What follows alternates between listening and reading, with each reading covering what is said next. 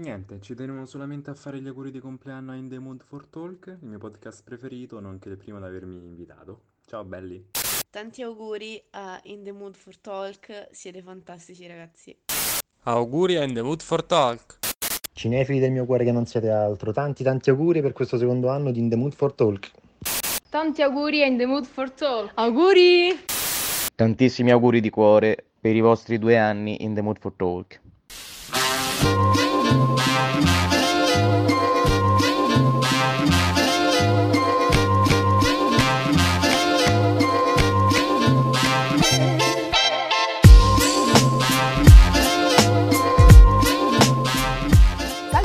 Ragazzi e ben ritrovati in una nuova, nuovissima ma anche speciale, specialissima puntata di In The Mood for Talk. Io sono Lavinia. Ed io sono Luca. E oggi compiamo due anni, due anni signore e signori, cioè In The Mood for Talk, il podcast a mani basse più bello del mondo, ha due anni di vita oramai. Sembrava ieri il giorno in cui abbiamo registrato la nostra prima puntata Sembrava l'altro ieri il giorno in cui abbiamo compiuto un anno. No, scusate, ho detto una cosa nonsense. Sembrava l'altro ieri il giorno in cui abbiamo registrato la prima puntata e ieri il giorno in cui abbiamo compiuto un anno. Quanto è strano tutto questo? Mm, stavo ancora elaborando la prima frase su ieri, l'altro ieri. Lì è quando ah. vuoi fare metafore, però non sai contare e quindi ti impicci. Eh, c'è un motivo per cui non studiamo ingegneria, matematica, fisica, giusto Lavinia? esatto, è per questo okay. che studiamo cinema, perché altrimenti saremmo rovinati. no, ma in realtà, ma credo sia il discorso valido un discorso che ho sentito spesso in questi ultimi due anni, ovvero che con la pandemia il tempo sembra, ora, sembra essere completamente volato.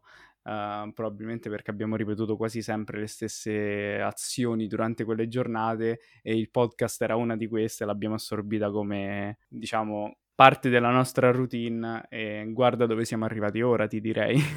due anni, due stagioni, tra l'altro il fatto che tu abbia citato la pandemia non è casuale, non solo perché è stata, insomma, parte integrante delle nostre vite purtroppo per questi anni, ma anche perché un po' in The Mood for Talk nasce completamente in quel contesto, cioè noi ne parlavamo da tanto, però ci siamo presi, abbiamo preso coraggio proprio nel primo lockdown, abbiamo cominciato a parlarne e poi e poi insomma ci siamo buttati. Ci siamo e poi buttati. è successo, è successo e forse uh, se parlando di compleanni comunque in, uh, quando appunto si parla di compleanni il tema centrale è un po' il ricordo di quello che, che ci siamo appunto in questo momento per lasciare alle spalle e, ed effettivamente pensare che sia venuto così tanto per, nonostante ci fosse dietro un discorso che facevamo da tempo, eh, insomma, rifarei tutto così mille altre volte, anche perché è l'approccio che più ci piace, quello scanzonato, eh, un po' impegnato sì, però eh, più di pancia, ecco. Esatto, di pancia, di cuore, di tutti gli organi. che non siano il cervello. Esatto, esatto, eh... quelli un po' più in basso. Eh, uh, cosa? Eh... vabbè, no, dai. No, vabbè, eh, comunque era un po' una, un gancio che volevo darti, tant'è che ti chiedo di cosa parliamo oggi? Eh, di cosa parliamo oggi? Oggi è una puntata un po' speciale, appunto, non soltanto perché è il compleanno di questo piccolo grande podcast, ma anche perché proprio in quanto occasione festiva abbiamo deciso di cambiare un po' la formula, almeno per questa volta. Per questa volta non ci sentirete parlare di un film, infatti, e... ma di due film non film recenti come il nostro solito, ma neanche come abbiamo fatto al primo compleanno eh, dove abbiamo parlato di In the Mood for Love.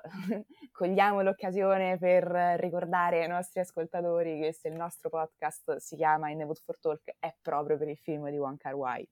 E ehm, questa volta invece, dicevo, faremo una cosa un po' diversa, ovvero io e Luca parleremo di due film diversi, uno a testa.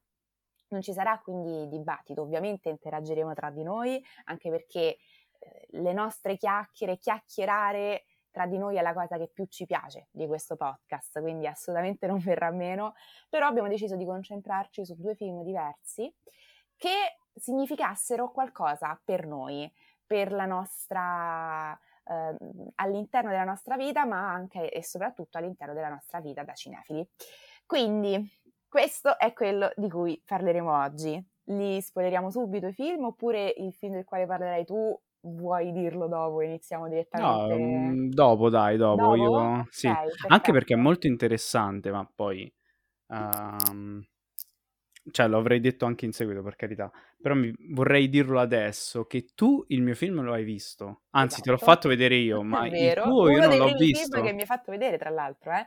Uno dei primi Esatto. film che mi hai fatto vedere. A me intriga di più il fatto che io non abbia visto il tuo film, quindi un po' eh, sarò un semi-ascoltatore in questo episodio, e anche se comunque il territorio, diciamo, mh, eh, occupato da quel film un po' lo conosco, un po', Un sì, po' lo un po' familiare, anche se appunto questo titolo in particolare non l'ho visto. Ma parola a te.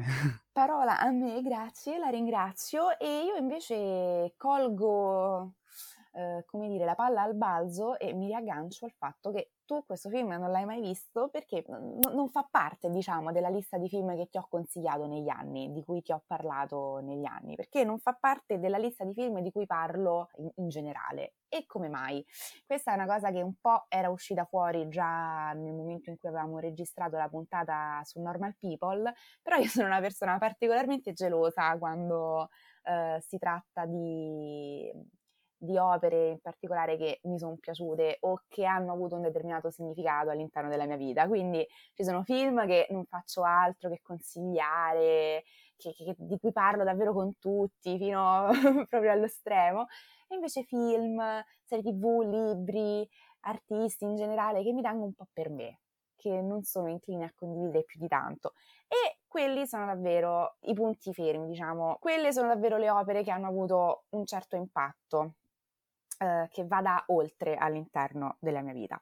Ma di che film sto parlando? Sto parlando di un film di Catherine Brillat. È un'attrice alla quale sono molto affezionata eh, perché sostanzialmente il suo primo film, L'adolescente, è anche uno dei primi film francesi che io abbia mai visto e chiunque mi conosce, ma anche chiunque insomma ha ascoltato già qualche puntata di the Mood for Talk sa che ho una predilezione per, per il cinema francese, insomma, quindi sono particolarmente affezionata a questa autrice perché è stata proprio una soglia valicata insieme a Piero Le Fou, dopo la quale poi ho cominciato a scoprire tutto il cinema francese.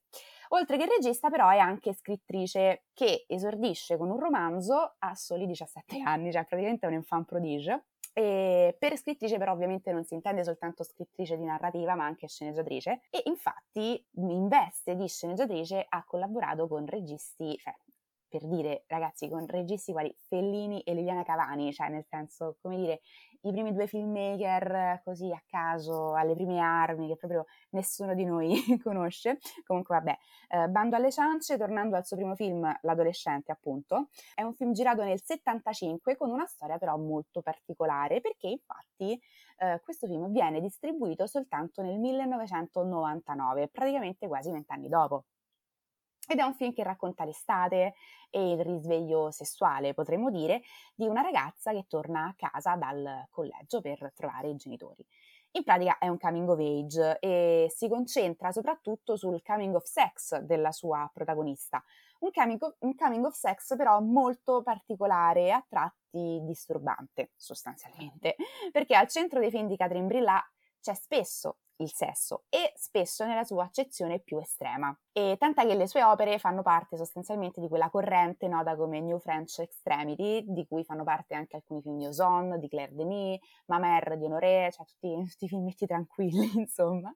E non a caso gli aggettivi che vengono usati più spesso per parlare di Catherine Brillat e del suo cinema sono audace, contraddittorio, poco conciliante e sono anche tutti aggettivi che possono essere usati per parlare del film sul quale voglio concentrarmi oggi, che attenzione, attenzione, non è l'adolescente come avrete o avreste potuto pensare, bensì è Amateur, un film del 2001. È un film del 2001 appunto che vede al centro due sorelle, Anais e Elena.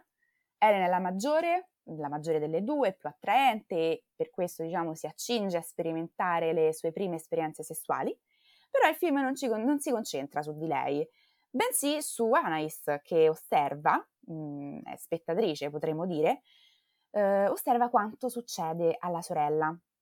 E eh, guardando in silenzio da lontano cerca di carpire il più possibile, sia a livello di emozioni sicuramente, ma anche, ahimè, come capiremo alla fine, eh, carpisce purtroppo anche degli insegnamenti distorti sostanzialmente, cioè le esperienze della sorella avranno un impatto su, sulla vita di Anaïs, sulla sorella minore, perché sostanzialmente in questo film tutto ciò che viene fatto da tutti i personaggi coinvolti ha un impatto sugli altri. Questi personaggi sono delle spugne sostanzialmente per le esperienze altrui. Anche nei momenti in cui non sembra, tutto avrà delle ripercussioni sulle vite dell'altro.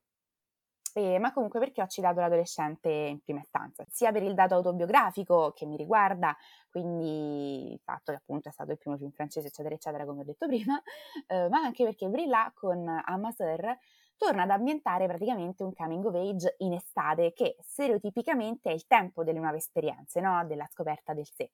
Il punto però è che ancora una volta lo condisce con un coming of sex disturbante, disturbato, violento. Eh, nel caso di Amaser, infatti, l'idillio estivo si contrappone con, con, quanto succede, con quello che vediamo sullo schermo, che infatti cozza, ma tantissimo con la tipica casa di villeggiatura borghese, con piscina sulla costa, eccetera, eccetera, eccetera, eccetera. E proprio per questo sembra voler essere una critica a una certa famiglia borghese. E lo so che lo dico sempre, e lo so che pare che sto in fissa, però personalmente... Mh, trovo che insomma risulti evidente ecco, mm, sul finale questa critica ehm, soprattutto alla famiglia borghese, perché la famiglia esemplare della quale sembra parlarci Catherine Brillà, che mette in scena Catherine Brillà, è in verità attraversata da milioni di spaccature interne che appunto si riversano sulle due giovani, come dicevamo prima, le azioni dell'uno ha sempre, hanno sempre una ripercussione, una ripercussione sulla vita dell'altro. E, ehm, e, infatti le due giovani sorelle hanno un rapporto assolutamente conflittuale tra di loro e assolutamente anche specchio di quello dei genitori, altrettanto conflittuale. Parlando del finale invece, ecco, allora, mh, mm, parlando del finale ovviamente con riserva, perché un'altra differenza rispetto alle solite puntate di In the Mood for Talk è che in questa non ci saranno spoiler, diciamo, perché comunque quantomeno io non non farò spoiler perché mi piacerebbe ehm, invogliarvi a vedere questo film. Vabbè, io non ho nulla e... da spoilerare praticamente. Esatto, nel tuo caso è un po' diverso. E io però non farò spoiler perché, insomma, non voglio appunto rovinarvi l'esperienza di visione, però è assolutamente necessario parlare del finale di questo, di questo film. E perché io ho detto non voglio rovinarvi l'esperienza di visione. Esatto, eh, il finale di Amateur è quello che trasforma il film di Catherine Brillat da una semplice pellicola a una vera e propria esperienza. Può sembrare un cambio improvviso di rotta, ma in verità è molto coerente con tutto il resto, anche se è estremamente improvviso. Non dirò altro, non userò aggettivi che possano in qualche modo appunto rovinare Guarda, questa per buttarla lì, esperienza. speciale. Speciale. Un finale speciale. speciale. Particolare vogliamo dirlo? Perché assolutamente. No, aspetta, però particolare ce lo trasciniamo già dal contraddittorio audace, scusa. Scusa. Mm, mm, questo è vero. è vero. Comunque, cioè, è un finale pazzesco che sembra appunto cambiare improvvisamente tutto quanto il film, ma in verità è, è, è, il finale più coerente del mondo con quanto abbiamo visto finora, ma soprattutto è il finale che riesce a fornire il senso ultimo a questo, a questo film. Mi concentro molto sul finale perché, ripeto, secondo me è raro trovare un film con un finale simile io sto per usare una parola forte, signore e signori, per me è stato davvero traumatizzante questo film, è per questo che ho deciso di parlarne, insomma. E, ehm, Fantastico. So parola forte. che è una parola forte, però vi giuro che non la uso a sproposito. Um, ci sarebbe un aneddoto molto divertente a posteriori um, relativo a questo film che però non racconterò perché appunto non voglio spoilerare. Sappiate però che io davvero per minimo una settimana sono stata, um, come dire, oddio... Uh, particolarmente allerta, ecco, nel senso ero particolarmente sul chi va là, eh, nervosa e proprio toccata da questo, da questo film. Quindi sì, volevo assolutamente, eh, volevo assolutamente parlarne, anche perché in qualche modo è esemplificativo di, di un certo cinema che poi negli anni ha cominciato a piacermi. Cioè, nel momento in cui con Luca abbiamo scelto di concentrarci su dei film che avessero avuto un ruolo importante all'interno della nostra vita, all'interno della nostra vita di cinefili, parlare di questo mi è sembrata una delle scelte più ovvie, sensate e giuste.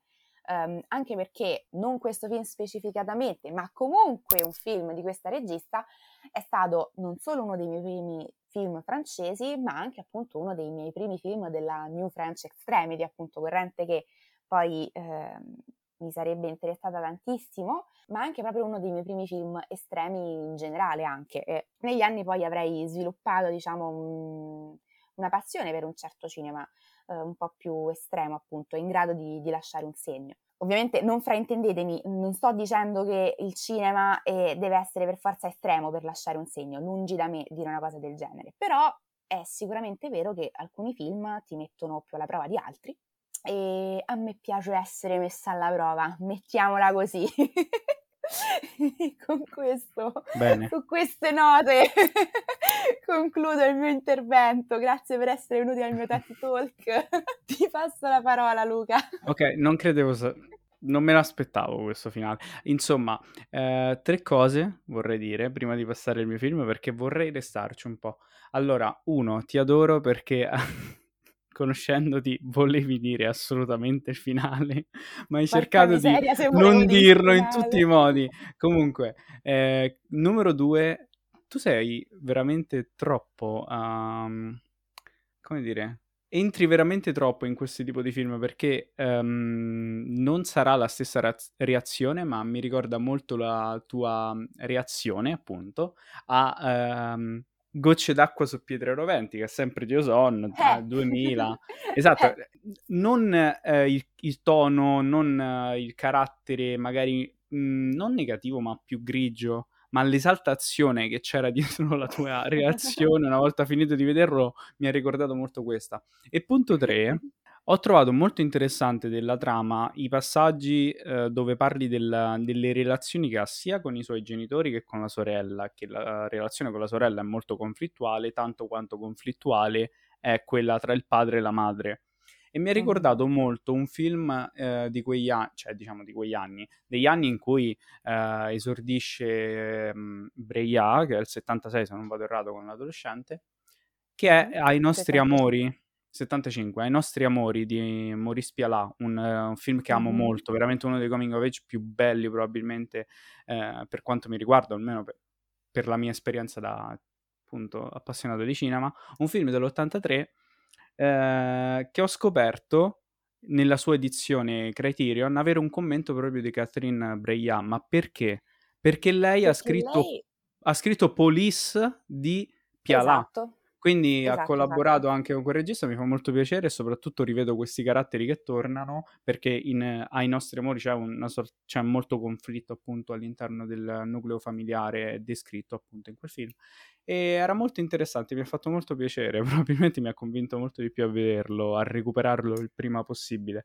Sono Un altro punto bonus, lei non ha collaborato solo con i registi che hai nominato, cioè, hai fatto un po' di cherry picking, mia cara Lavinia? Beh, sì, sì, sì, perché comunque eh, volevo sparare due nomoni proprio. Eh no, non mi hai detto il nomone nomone, cioè lei ha collaborato alla sceneggiatura del Marchese del Grillo, queste cose quando me le dici, scusa? Hai ragione, va bene, ma infatti... E tra l'altro anche agli occhi la bocca di Marco Bellocchi, insomma, che poi sempre, sempre, il punto è sempre quello, eh, comunque anche Bellocchio, le dinamiche familiari molto forti, ambienti mm-hmm, molto... Mm-hmm conflittuali, cioè ci viene in mente probabilmente, probabilmente anche I pugni in tasca. Eh, I pugni in tasca.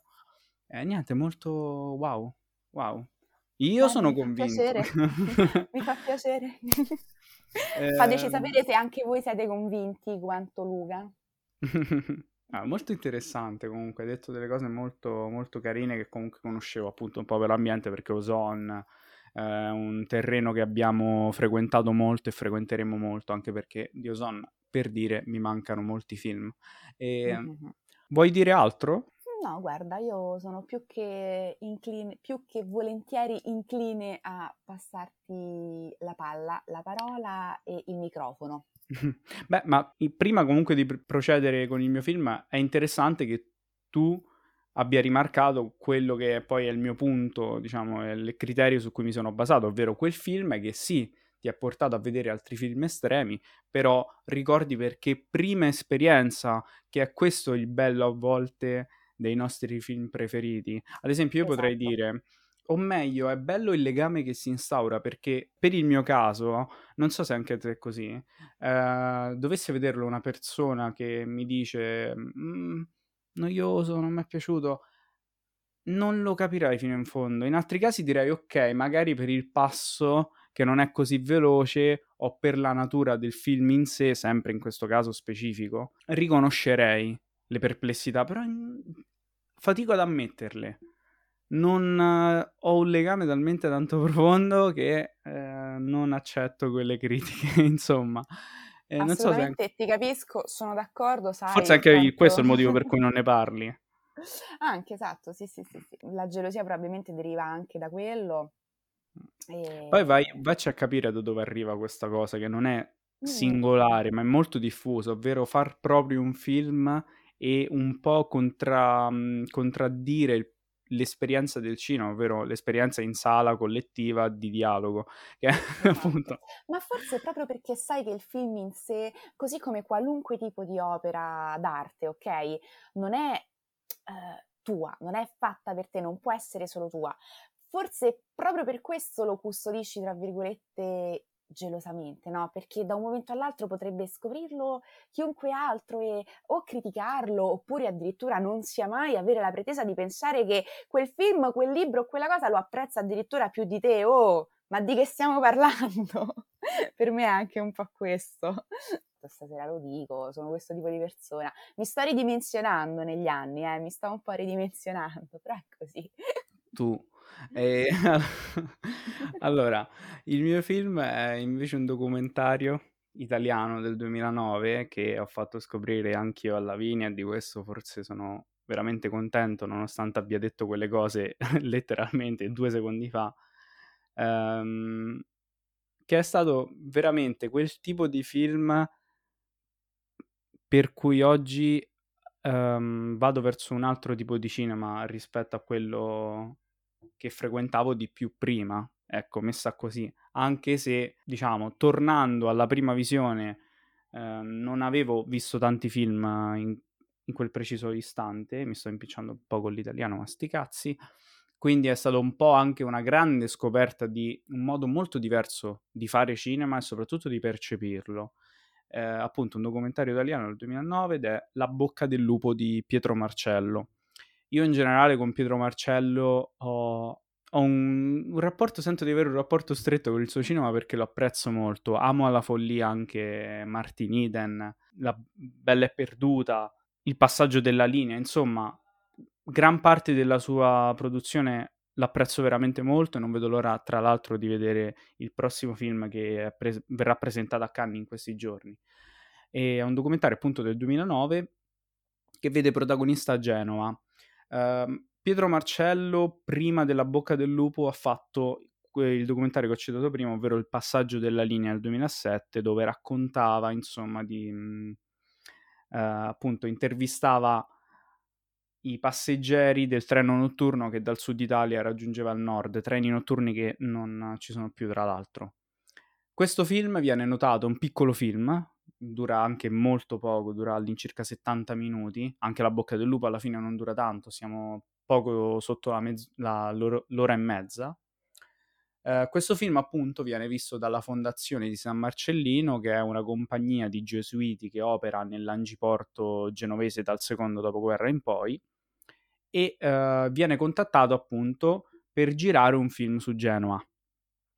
Ed è molto interessante l'approccio avuto da Marcello, soprattutto perché qui dispiega per la prima volta uh, un po' mh, le sue peculiari- le peculiarità del suo cinema, ovvero il grande utilizzo del, del materiale d'archivio, centrale per la costruzione dei suoi film. Chiunque avesse visto Martin Eden ricorderà appunto i, molti inserti, tra cui quello di Malatesta, la barca che affonda, che Uh, appunto segna anche un passaggio fondamentale nella trama del film. Insomma, l'archivio è sempre stato centrale per Pietro Marcello perché anche lui è un grande appassionato, appunto un grande ricercatore, si può dire in Italia, um, di archivi e uh, nella bocca del lupo appunto un modo come racconta lui, anche alternativo per non spendere tanti, tanti soldi e sostenere una produzione um, non povera, però con non così tanta disponibilità economica, appunto richiamare il passato e creare questo dialogo tra la Genova del presente e la Genova del passato. Il documentario per lui,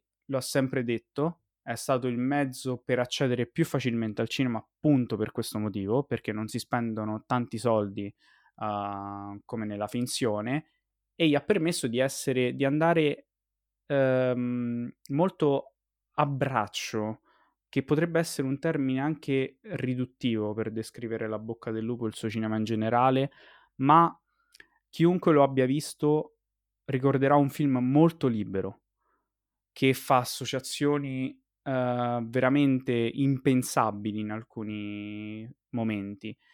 Tant'è che è un film che non ha sceneggiatura, è un film scritto al montaggio, scritto in macchina, proprio come Martinide nei suoi film successivi. Il film però non parla solo di Genova, perché vede al suo centro un altro personaggio che si chiama Enzo, un, uh, un signore, diciamo, di mezza età che uh, vive per strada, non conduce una vita molto, molto agiata, è uscito da poco dal carcere come la sua compagna Mary, una donna transessuale, ma uh, prima di arrivare a Mary, che vedremo a circa metà, metà, dal metafilm in poi, è interessante notare come Marcello segue la vita di Enzo, che cerca di rientrare nella società, ma non è molto istruito, quindi eh, non, non, ci rientra molto facilmente. Ecco, è un po' particolare descrivere il personaggio di Enzo, anche perché poi lo vedi e sembra un attore, è molto cinematografico, eh, racconta Piero Marcello di questa improvvisazione che c'è stata praticamente per tutto il tempo, anche perché poi un altro aneddoto è che ha raccontato in una conferenza che lui doveva andare continuamente a ripescare Enzo che si ubriacava in uno dei bar, tirarlo su e dire dobbiamo girare, eh, cose del genere. E, eh, ed è molto interessante appunto come piano piano esca fuori la verità su Enzo e su Mary, il loro rapporto e da un film appunto su Genova diventi anche un film che accoglie queste due figure un po' nascoste eh, che vivono nei sottoborghi.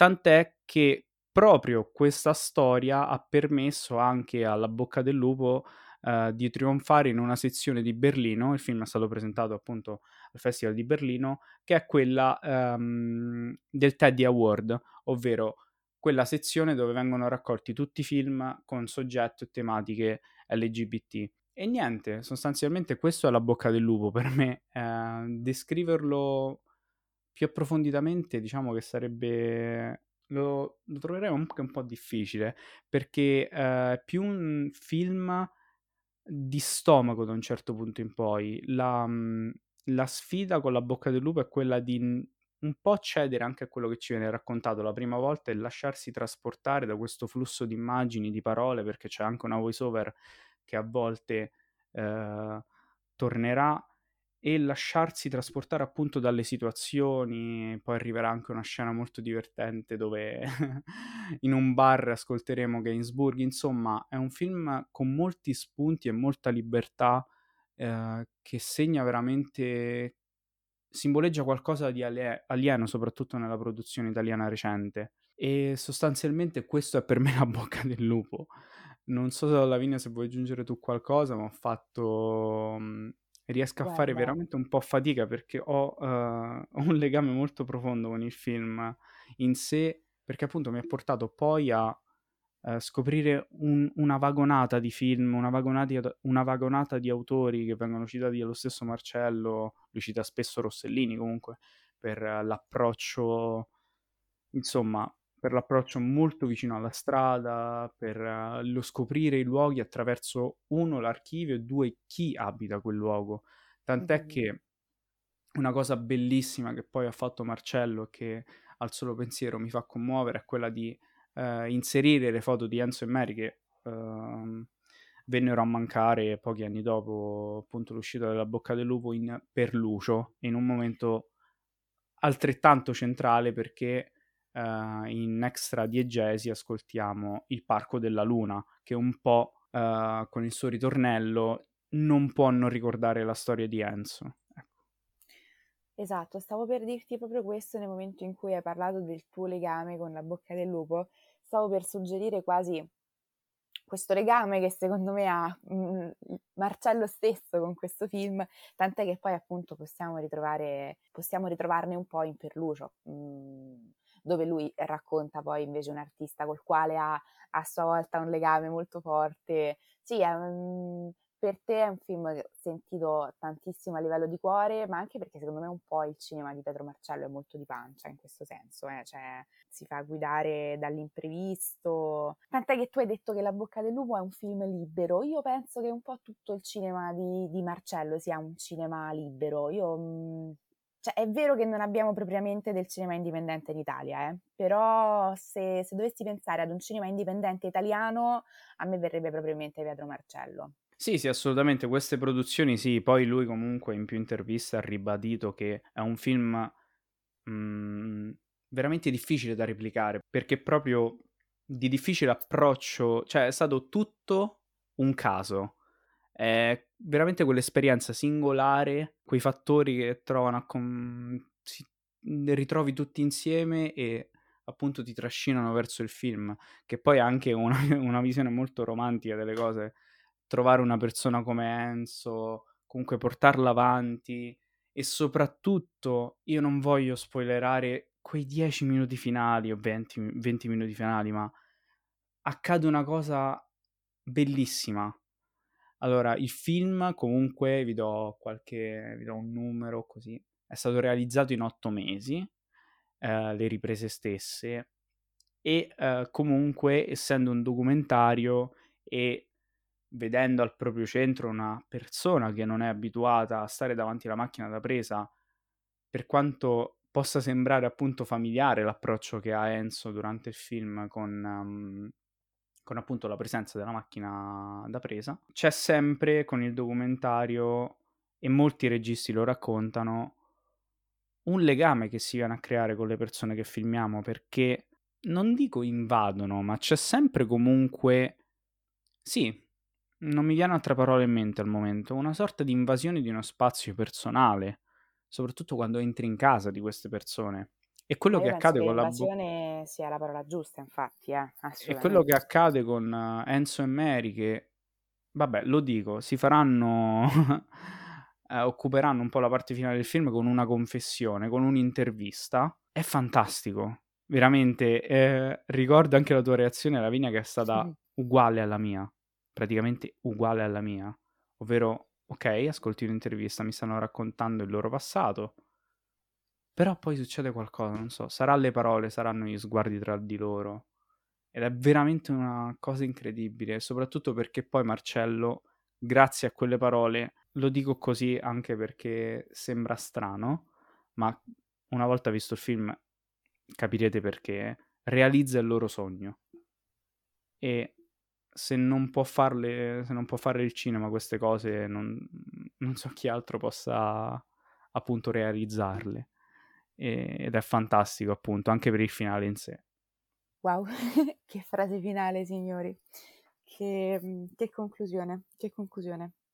No, guarda, mi sembra un peccato aggiungere qualsiasi cosa dopo, dopo questa conclusione, mi sembra un peccato. No, vabbè, perché, perché l'ho ricordata un po' anche adesso la scena, anche l'illuminazione, tutto quello che accade. Veramente incredibile. No, vi aiuto, vi, scusate, vi aiuto, vi invito a riscoprirlo, a, pa, pa, pa, non ce la faccio a riscoprirlo.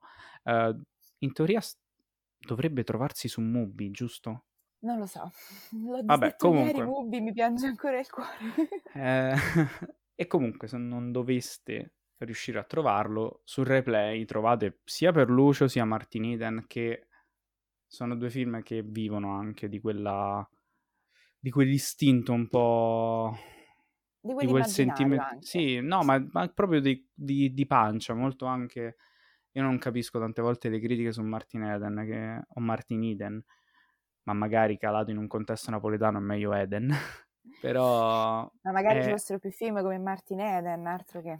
Ma appunto, cioè, un film che vive di quella, di quella forza, ma so- anche, sì, ma anche. Marinelli che in alcuni Mm. momenti buca lo schermo con la sua presenza fisica, anche, anche solo fisica, non solo mm, con le sue parole, è veramente incredibile. Lo stavano dando giusto l'altra sera in televisione, tra l'altro. E mm, insomma, a quel punto masticazzi anche della logica, almeno nel caso di Martin Eden, che è stato criticato anche per quello, per una seconda parte un po' stanca. Ma io do retta più a Marcello, che ha senso che lui si sia allontanato poi dalla seconda parte del personaggio perché prende derive che a lui non sono care, ma lo rispetta come individuo. Insomma, anche su Martin Eden potremmo tornarci perché è un film molto... No, è molto rispetto per dire alla bocca del lupo, è un film dove Marcello calca la mano pesante e fa valere tutte le sue conoscenze, almeno sul piano filosofico e politico. Eh, poi È anche un un film più grande, insomma. Sì, diciamo, sì, sì, assolutamente. Mischia le carte, appunto, mischia le carte sul in temporale. cui fa un film un po' più grande, proprio Mm. l'all-in, si gioca tutto, gioca. questo che ha fatto adesso è ancora più grande. Comunque, non Eh, dico Marinelli sia l'ultimo dei, dei deficienti, però avere comunque lui Garrel, mm, eh, mm, mm. anche a livello produttivo, credo sia un... anche se non c'entra comunque eh, riguardo alla produzione, una bella roba, direbbero Una roba, sì. E niente, ragazzi, questi erano insomma i nostri due anni, il nostro compleanno e i nostri due consigli. Speriamo che questa modalità un po' diversa, questa puntata inusuale vi sia piaciuta. E niente, grazie per averci ascoltato, grazie per continuare ad ascoltarci dopo due anni. Pagina Grazie Instagram, in anticipo per tutti gli altri anni in cui ci sentirete. Sì, vi ricordo dell'esistenza della pagina Instagram, siamo in The Mood for Talk anche lì. E il niente, podcast ci su sentiamo... Spotify ed Anchor. Sì, sì, The E sì, Talk. ci sentiamo per la terza stagione? O In The Mood for Talk è finito. No, sto scherzando. Um... Zan, zan, zan. zan ci zan, sarà, come al solito, una preview della terza stagione e poi ci ritroveremo l'anno prossimo proprio con la terza stagione, sì. Questi sono con tante novità. Yes. Tantissime novità.